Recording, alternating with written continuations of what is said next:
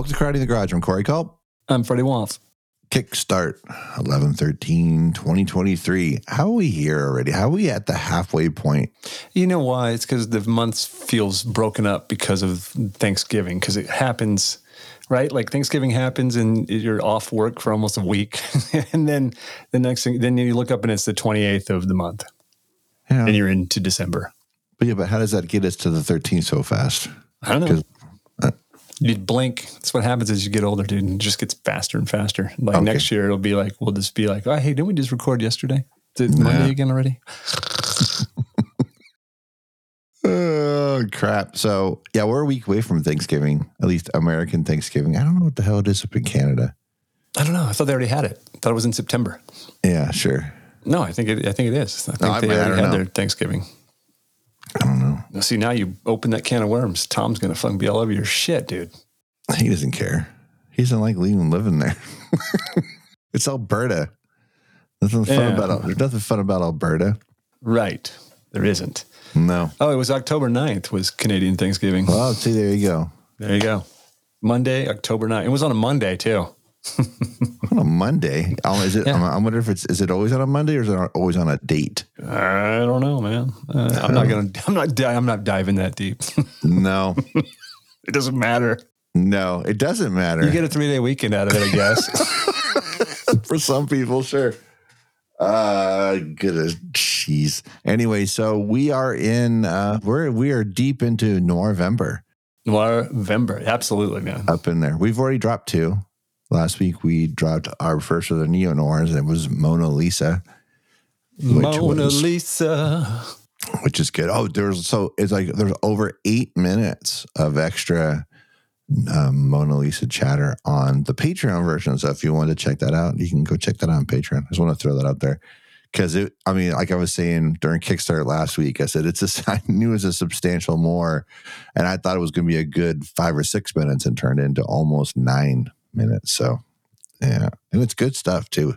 Yeah. It, it was a fun, uh, it was a good chat, that movie. And that movie, yeah. you know, it was, it's again, it's one of those movies, man, right? You don't, I didn't recall, you know, when, I, when we were, when I watched it, when we were talking, I've seen it a few times, you know, over the course of the years, but like until I've sat down literally to watch it because I knew we were going to talk about it. And right. then I was like, holy shit, man, this movie is out of control. Yeah. Yeah. It's pretty great. Yeah, man. It's, it's a good one for sure.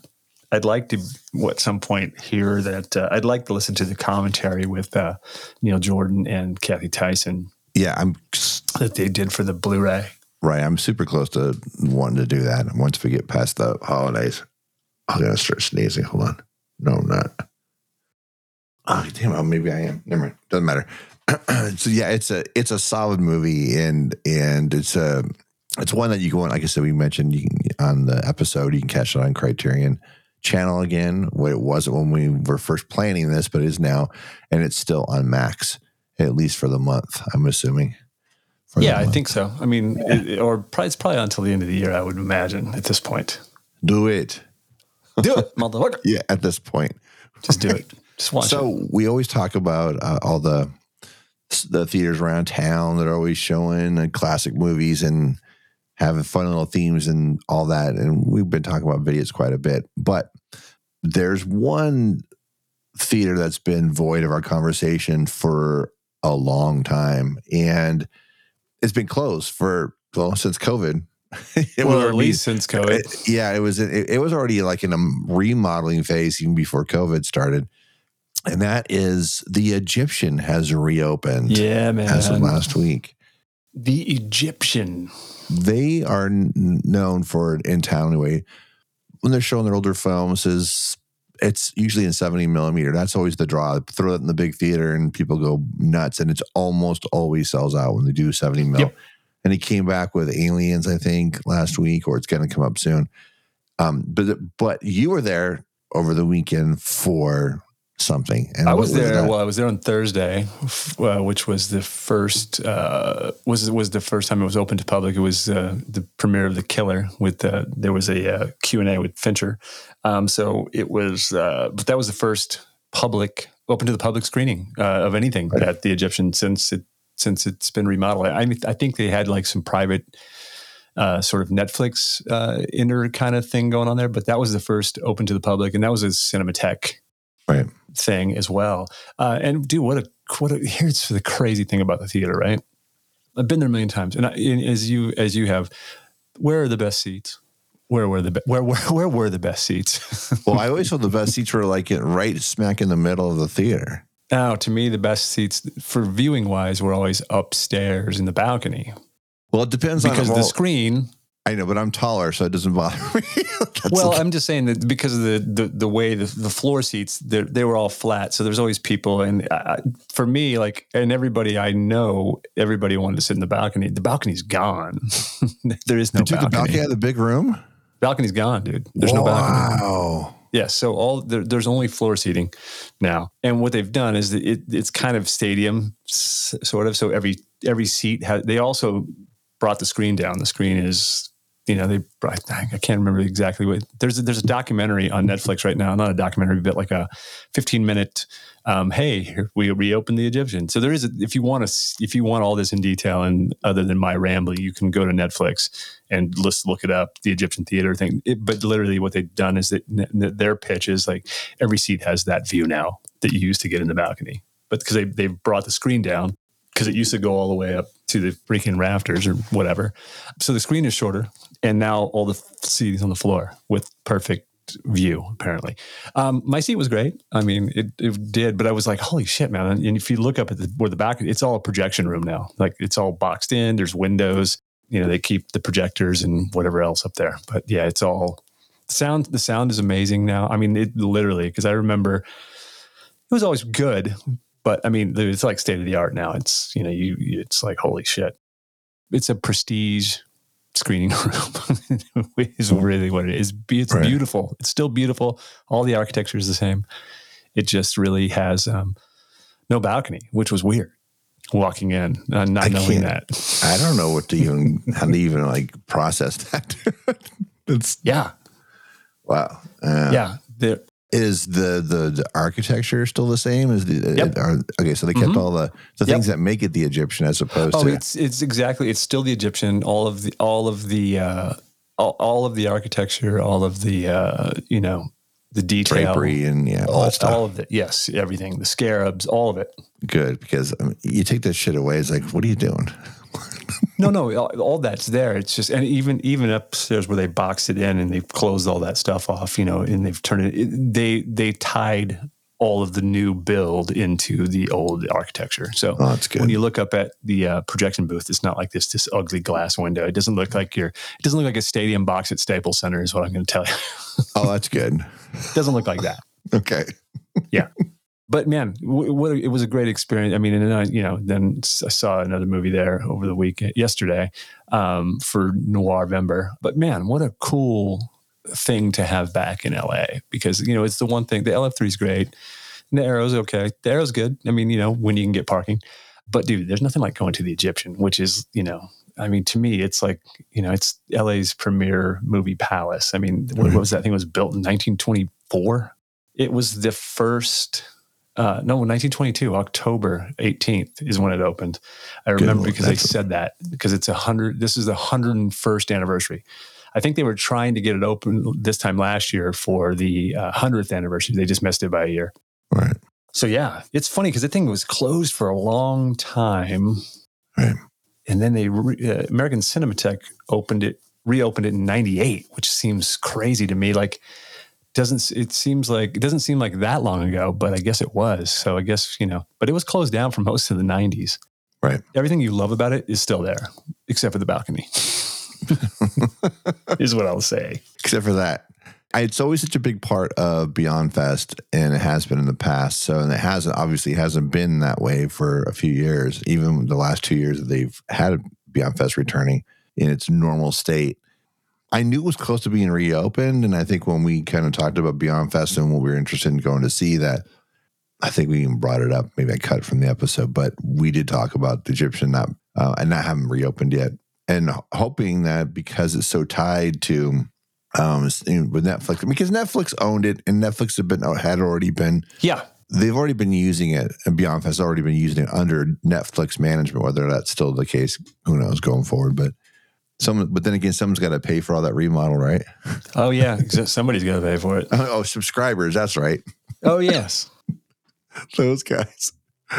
Well, if you should, since you talked about that, we should actually note that um, The Killer is still playing at a handful of places around town on theater. So check that out if you if you want to see the movie in a theater before it's gone, because it's a very, very limited release. In fact, even it's already someplace, on Netflix. Yeah. Yeah. Yeah. It premiered on Netflix on last Friday.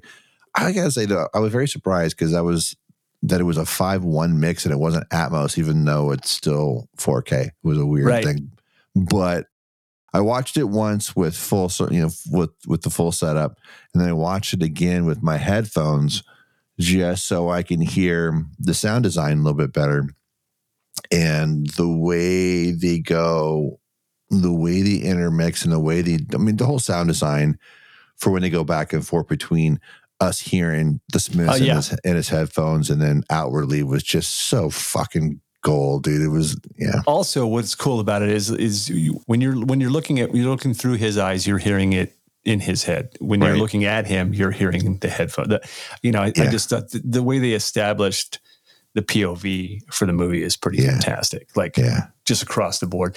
Klyce was there. Ren Klyce was there on, it was just him and David this Thursday. Oh, so Ren was there. Oh yeah, he Shit. was. Oh yeah, yeah. he so was. So now there. I'm really, now I'm even more pissed off. I didn't go. it was it was uh, it was just him and Fincher this time because he was there.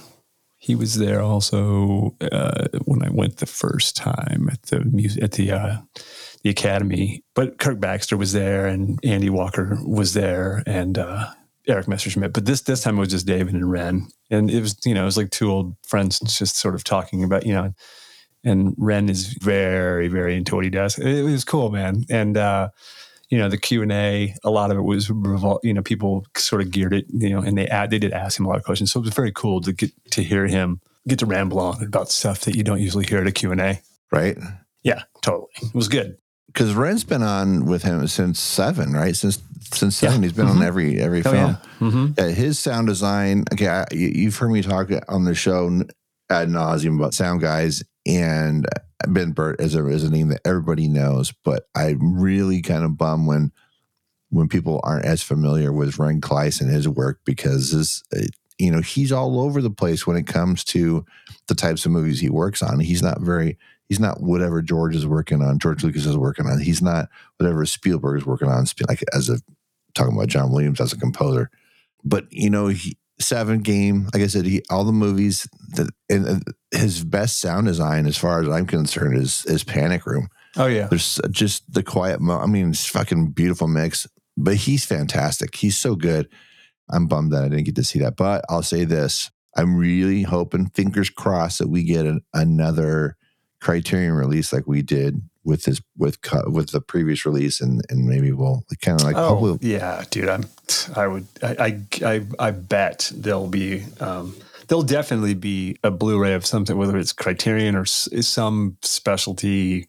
I don't know who will do it, but I, I would imagine it'd be Criterion. I, I can't imagine you won't we won't get that. Did Mank ever get a release? No, I don't think so. I don't know. Uh, is is there a Mank release? I got, you know I don't know.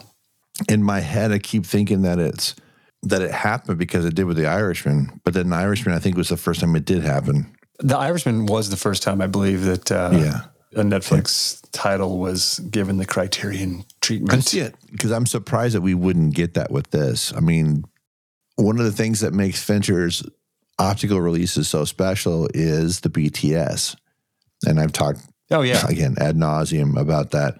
And then uh, Girl with the Dragon Tattoo probably is my favorite because it's the disc, the B T S disc, the standalone disc is literally broken up into three into three acts, really. It's pre-production, production, and post-production. It's so fucking beautiful. And one of the things that I love about his B T S, I've seen that one so many times as far as uh, um, a Dragon Tattoo, Fincher's B T S are just, they're, they're not censored. They don't cut around swearing. They just let it be because that's the yeah. conversation. No, and totally. I'm like, it's a, it's a rated R movie, so get over your fucking self. don't, well, you know. Yeah, exactly. I mean, do we think that David Fincher doesn't swear? Come on. Be yeah. real. I mean, and he's only the, he's the least of the problems as far as if that was a concern. He's the, uh, what's her face, has quite the potty mouth, but doesn't matter. If you own any of his movies in, on disc and you have not seen any of the B T S, you are do yourself a disservice. Um, one of them, uh, I mean, probably the most prolific of them and most expansive is probably is Benjamin Button. Is probably the one that's got the got the most non-filmmaking type of B T S, and there are things that you haven't seen before. Like one of the things I think I had to share with you, right? Didn't I like rip it from somewhere and I shared it with you? Yeah, for somebody to for somebody to see for a job or something, wasn't it? Um, I well, yeah, because I ha- I have it on because I have it on uh, I have it on Blu ray, but I think yeah, you ripped it so that I could. Uh, there was stuff on it that I needed, like behind the B T S stuff that I needed uh, that I didn't have any photographs of, and I oh, think right, I, right, right, yeah, you ripped it so there was a link, and then I did a bunch of screen grabs of some stuff. Yeah, that's what it was. That that one. That that B T S is fucking incredible. You think you've seen visual effects B T S? You haven't seen it until you watch the Benjamin Button ones. The, it's funny because you know when it comes to visual effects or whatever, whatever it is, the the the, discipline, the discipline that um, that that a studio was pushing for as far as awards, and you see like these little you know supercuts, you know these um, sizzle reels of what they've done.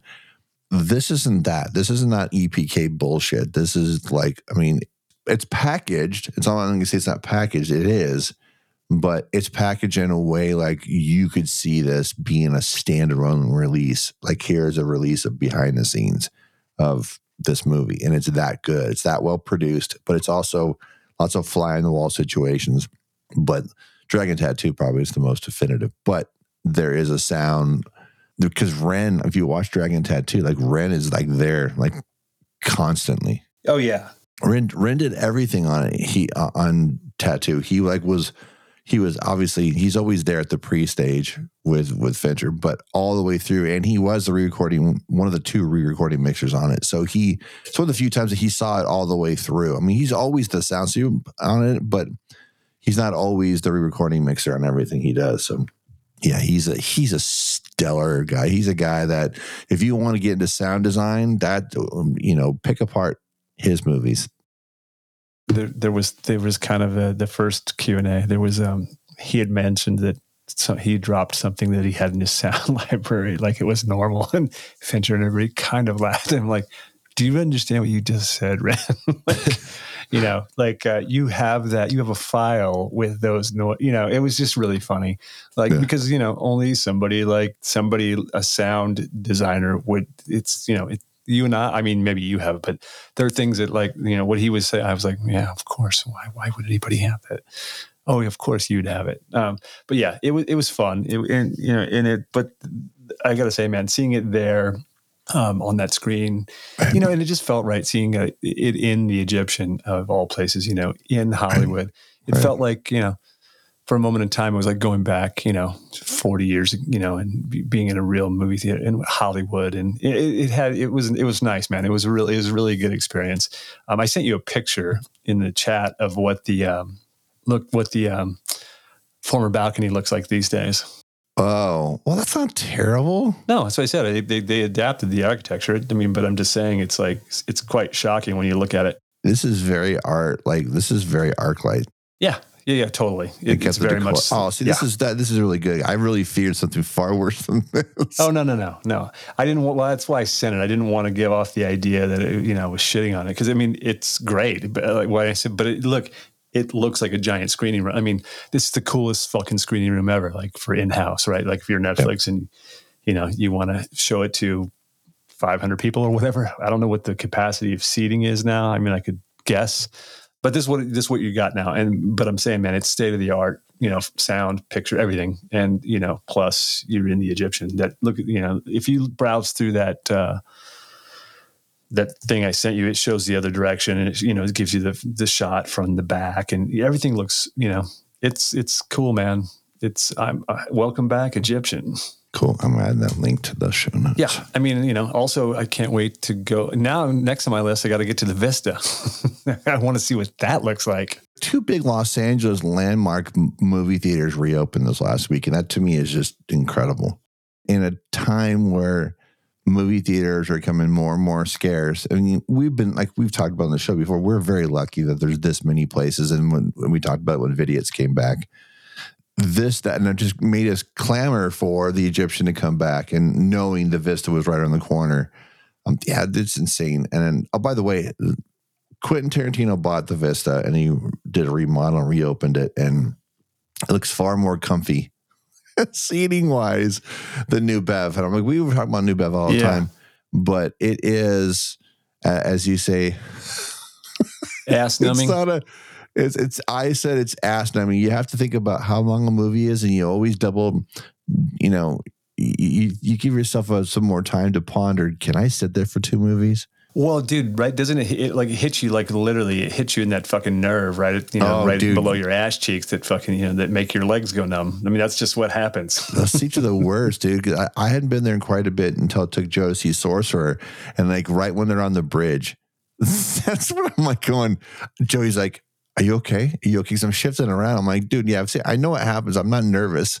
My ass is numb. Right, I can't stand up. So bad, but it, I, I'm hoping that we. Uh, I, well, people have already been saying that's much improved as far as the seating goes by comparison, so that's good. But um, what was the other thing? Uh, Vista. So, and also I found out that he that that Quentin is going to be opening a micro theater next door. Oh, nice. To the, to the Vista, a twenty-nine seater that will show V H S and sixteen millimeter movies. Is that going to be, is is that in the Good Luck Bar? Did he buy the uh, space he, formerly he known have, as the Good I mean, Luck twenty, Bar? I mean, I would think so, right? That sounds about right with thirty people, sure. I mean, I can't think of what I, I would have to, I'm trying hard to think of what else is right next door to the no, Vista. It, so. Right, that would be, that would be, yeah, kind of like how the New Art is next door to Cinephile. It's that they're like right there next to each other. That's what I think it is. It's kind of like that. Uh, dude, I haven't been to that joint in forever. I can't tell you the last time I saw a Vista, but I'll tell you the last time I was at that I saw something of the Egyptian that wasn't a first run movie was Seven. And I think I talked about that when you guys went to that recent New Bev screening. That was the last time I saw it in the theater. So it might have been like two thousand four. Yeah. That would make sense, right? No, no, two thousand five. Yeah, sounds right. two thousand five makes more sense because of the anniversary. Yeah, right. That's probably when I saw it. ten years. Yeah. Yeah. So again, to wrap it up, watch The Killers any way you can, but if you can see it in a movie theater, please do. The sound design is incredible. If you have a sound bar that you don't always use, some people don't always use their sound bar because it gets kind of loud. Watch it with the sound bar. Watch it in the best way possible sound wise, because you are going to be, you are, it's the best experience you're going to have with it, because sound design is so key to it that like once, once I found out that there was, and And I hate using the word needle drop because it doesn't. That doesn't imply here. Needle drops seem or always seem to be right relative to a moment, as opposed to it, how it's well, used in this. Here's the thing, because it's been made such a big deal about the Smiths, blah blah blah. Every fucking review, you can't escape it. But I'm not gonna. I don't want to say anything about how this on or why. You know, just go see right. the movie, and right. you know, because Zach had texted me. He's like, dude, I don't know what the fuck are the Smiths, and then he texted me back after he watched the movie. He's like, okay, well, I was wrong because, yeah. uh, you know, I'm just like, yeah, well, you know, the, yeah. So, and it's beautifully credited at the end, too. Yeah, absolutely. Because it, it just says The Smiths and it has a list of the songs in order. None of the writing credits, none of that stuff. It's just, yep. And I thought that was so, it was like, it was like a playlist. That's what was yep. so cool about it. And uh, yeah, so needless to say, it's going to be my playlist for November. Um, because I want to try to get that and intermix it with, and you, that's another thing too. You don't think that Smiths being mixed in with anything that, that Trent or Atticus does, especially with what they do in this, that you just think that those two sonically diverse tunes, you know, or cues entities would, would not be like agreeable, but they are. Well, it's funny because it, uh, during the discussion, uh, obviously, because it's all, it's all part of the sound design, score, music, you know, they, they talked a lot about how the, the evolution of the playlist becoming all Smiths and sort of how, what the process is like working with Trent and Atticus for the, right. you know, how, how they all work together. So it's, it was really cool, man. So there was, you know, again, it, you know, anybody who thinks, oh, God, these guys are talking about sound. Oh, boy, crickets in the background. Babies crying. Uh, well, it's not just all that, okay? So there was a lot of, uh, yes. you know, it covers a lot of ground um, when you're talking about the way. I think people take the way movies sound for granted a lot. You know, they just, oh, they don't think about everything. No. Um, because, you know, a bad sound mix, um, I can tell you a movie that has a terrible sound mix. I couldn't even, I couldn't even watch it. And I worked on it. And I'll leave it at that. It was also, it was also released in the last two weeks. There's so much to learn about sound. It's something that, that my, again, somebody that, again, I grew up around sound people. My my best buddy growing up in elementary school, his dad worked on Empire and Jedi. So down here in, in L A, so I got to go to the soundstage a lot while they were doing Foley and just doing other hard effect recording. But one of the things he told me, um, his dad, uh, he said, learn music.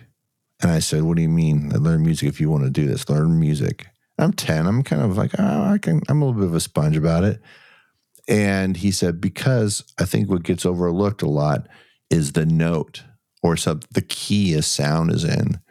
And there, there's a reason why some hard effects stand out so much, because they're a different key from the rest of the movie. Now, we're more, far more inclined into that now, because it's so much easier for us to do that in D A Ws inside of Pro Tools or whatever, just select something, change a key. But this is something I learned how much, as I got older and got more into sound and doing more sound work, that I found out about this being far more true now because of all the entities you're working with. Now that um, that movie I talked about that I worked on before, uh, which was a sound design nightmare, not nightmare, but uh, there's a lot to it. And that was Steven Seagal's Exit Wounds. It was Joel Silver produced movie that basically put him back on the trajectory that he had. It was his comeback movie for uh, Steven Seagal. But oh, I thought you meant for Joel Silver. I was like, no, no. no there's lots on. of music. There's lots of music in it. It was his was... first theatrical release, like in you know, since The Glimmer Man. this there was a lot. There's lots of hip hop in it, uh, along with needle drops, as well as a score that was still kind of electronic, but with like more hip hop influences. But the stuff, the hip hop stuff that actually had vocals on it, it was troublesome because a lot of the a lot of hip hop artists do it feels right as opposed to necessarily does it sound right when you're so you're getting lots of things that weren't the, the vocalist was off key compared to the rest of the piece. And like the first like Ice Cube's first record, that's intentional because he wants you to hear his voice separate from everything else. But with this, it was just kind of hard on the ears. But so if you want to get into sound design, learn music and there you yeah, go. man. Well, it helps for sure. Because well, cause it's so it's because it's so part of it, so much part of it. That's something that that every sound soup has to, to do with. They have to work directly with the composer, make sure everything sounds like it's supposed to. Yeah, absolutely. I mean, that's what I mean, yeah. that's the difference between good and bad. Some you know idiot producer who just does it in post separately and you know doesn't pay attention to that kind of stuff. So it is Noirvember, and what? It's not just Noirvember as far as American Cinematheque goes, but you know our friends at Vidiots have some really good, fun Noirvember titles, uh, and a couple this week. One is a film that uh, I'm just going to run through these, but one of them is a film I was just I just watched it. Um, it's funny because it's it's a movie that's been in public domain forever, so you never know what you know. For how good of a copy you're going to get of it. But it's The Strange Love of Martha Ivers, which is uh, Lewis Milestone, Barbara Stanwyck, and Van Heflin, Elizabeth Scott. And uh, it's Kirk Douglas's first movie. Right. It's nineteen forty-six, uh, but that's playing tonight, as a matter of fact, Monday, November thirteenth at eight p.m. And it's a movie, dude, never seen it on big screen. I only wish I could get there, but I, I, I'm not going to be able to. But and and then literally I just watched it and I just posted my review of it on Letterboxd yesterday. But The Strange Love of Martha, Martha Ivers is a really good sort of, um, it's, you know, and it's, it's a movie that's not, I don't think, it's not a lot on people's radars. People, you know, people kind of miss it. Again, it it's a movie that's been in public domain hell forever, not unlike George Romero's uh, Night of the Living Dead. It's just one of those movies. There's not a really, I don't think there's a good, I, at one point I had a really shitty D V D of it that somebody had given me to watch and I never gave it back. And then I think I threw it away or donated to it because it was that bad. It was literally like, you know, it looked like you were watching it on um, K T L A nineteen eighty-six, you know, at three in the morning. But yeah, so that's tonight. Tomorrow, you get we got um, Werner Herzog's Aguirre, The Wrath of God. Wednesday, we've got Detour, which I'm not sure I've ever even seen Detour. I mean, I know of it, but I don't know that I've actually ever seen it. I have friends who talk about it all the time, you know, it, and, you know, but again, it's the, you know, they talk about it like they talk about, you know, was it, two, is it Two-Lane Blacktop? It's one of those movies that like people talk about it a lot. It's from the forties, it's from forty-five. So it's a, it's a good piece of noir. Uh, Stop Making Sense on Wednesday, unfortunately, sold out. Sold out. But then we go to neo-noir on Thursday with uh, David Lynch's Blue Velvet, which is not sold out. seven thirty, Vidiots this coming Thursday. Uh, if you haven't seen Blue Velvet in the theater, man, it uh, yeah. I, if you live here and you don't go, you're going to kick yourself uh, if you haven't seen it already. Uh, Friday, you get Doctor Strangelove. Is that a neo-noir movie? Mm, I don't know. Mm, I don't know that I would say one. that it is. Yeah. It, it's something. It's definitely something. It's Cold War paranoia. Uh, I don't know.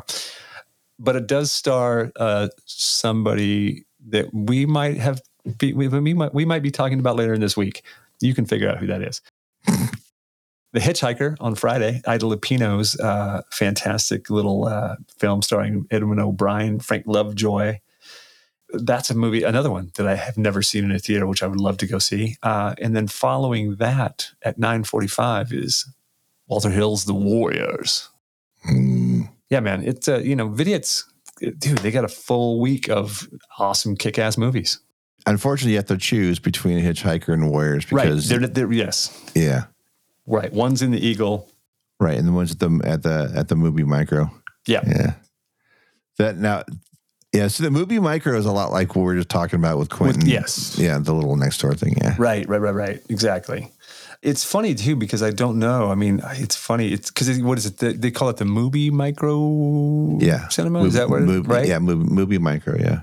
Yeah, I don't know, man. See, that's that's a tough one, dude, like, because I've seen The Warriors a lot. And I've seen The Warriors on a big screen. I seen I saw it at the New Bev last with, uh, and I still don't know that it'll ever be better than that screening, so I don't know that I'm ever going to go see The Warriors in a movie theater again, because I, the last time I saw it, the Q and A was Lawrence Gordon, Walter Hill, James Remar. Yeah, I mean, you're really not going to... I, I don't know how I'm going to top that, man. There's like, no. you know, there's nowhere to go but down from there, no. so. Yeah. Me personally, I would go see The Hitchhiker if uh, if I had to choose on Friday. And then on Saturday, uh, we get Penny Marshall's A League of Their Own, which is not noir, but it is a fun, it's probably Penny Marshall's best movie, I think. I mean, if if I'm picking, it's definitely my favorite, and maybe it's because of the subject matter, but it's also one of my favorite Tom Hanks performances, because right. I like Tom Hanks when he's crusty, man. I don't I don't like the... sweet as toast Jimmy Stewart version of Hank. I like when he was a little bit more, you know, just when there's a little more of a hard edge on him. I'm with you. Says the man who likes Punchline. I love Punchline. Yeah, that's what I'm saying. It's like, you know, usually I say Punchline to people and they're like, what are you, I don't know, what? Punch, what's yeah. Punchline? yeah, that was, I was one step away of mentioning that when we were going on about Taylor Negron. Yeah, no, that, no, that was total my, dude, right? Because yeah. I'm looking for an hour. Look, man, yes. Hey, look, there's our recommendation for the week. If you haven't seen Punchline, see Punchline. And, and not to get ahead of anything, too, but Moulin Rouge is going to be there on November twenty-fifth. So Thanksgiving yeah. weekend, it's going to be there. There's a, there's a, they get, dude, they got some rad movies Thanksgiving week, by the way. Right. Oof. Well, I mean, dude, Tron is going to be there this weekend on sun, on Sunday. Mildred Pierce, they're showing, they're showing Zodiac um, on Sunday in the yeah. Eagle. Uh, a week te- from te- yesterday. Yes, te- yeah, it's technically this week. So, yeah. so I mean that, that that that you know, there you go, man. So, I mean, it, it just keeps getting better. We'll get into next week, next week, because there's a bunch of cool stuff coming. Next, next week, week is fucking insane. Yeah, so if you happen to be in town, wild. seeing family for Thanksgiving, and you're tired of them, and you don't want to watch football with them, do all that stuff. Yeah, dude, what's rad is that um, after the twenty-fifth of November, they don't have anything on the books other than one thing, one one movie screening, and that's it. That's all they have on, on the schedule. I don't know if they're what they're doing from there, but maybe we'll see an update next week about it. But so there you go, like the chock full of stuff to watch and to listen and to read and all that loveliness. I've talked about on the show before, there's a great um, YouTube channel called In-Depth Sound Design that is run by Michael James Gallagher, who we've talked about on the show quite a bit. He always does these breakdowns with sound soups and everything, but he's, he had ran together when they're talking about Fight Club sound design, and it's really good. It's a solid like nineteen minutes or something like that. and it's really good. I'll put that in the show links as well. And I found a I found the, the Q and A from the Egyptian screening of The Killer on YouTube. I haven't watched it yet, so I can't tell if the sound design is good or the video looks good.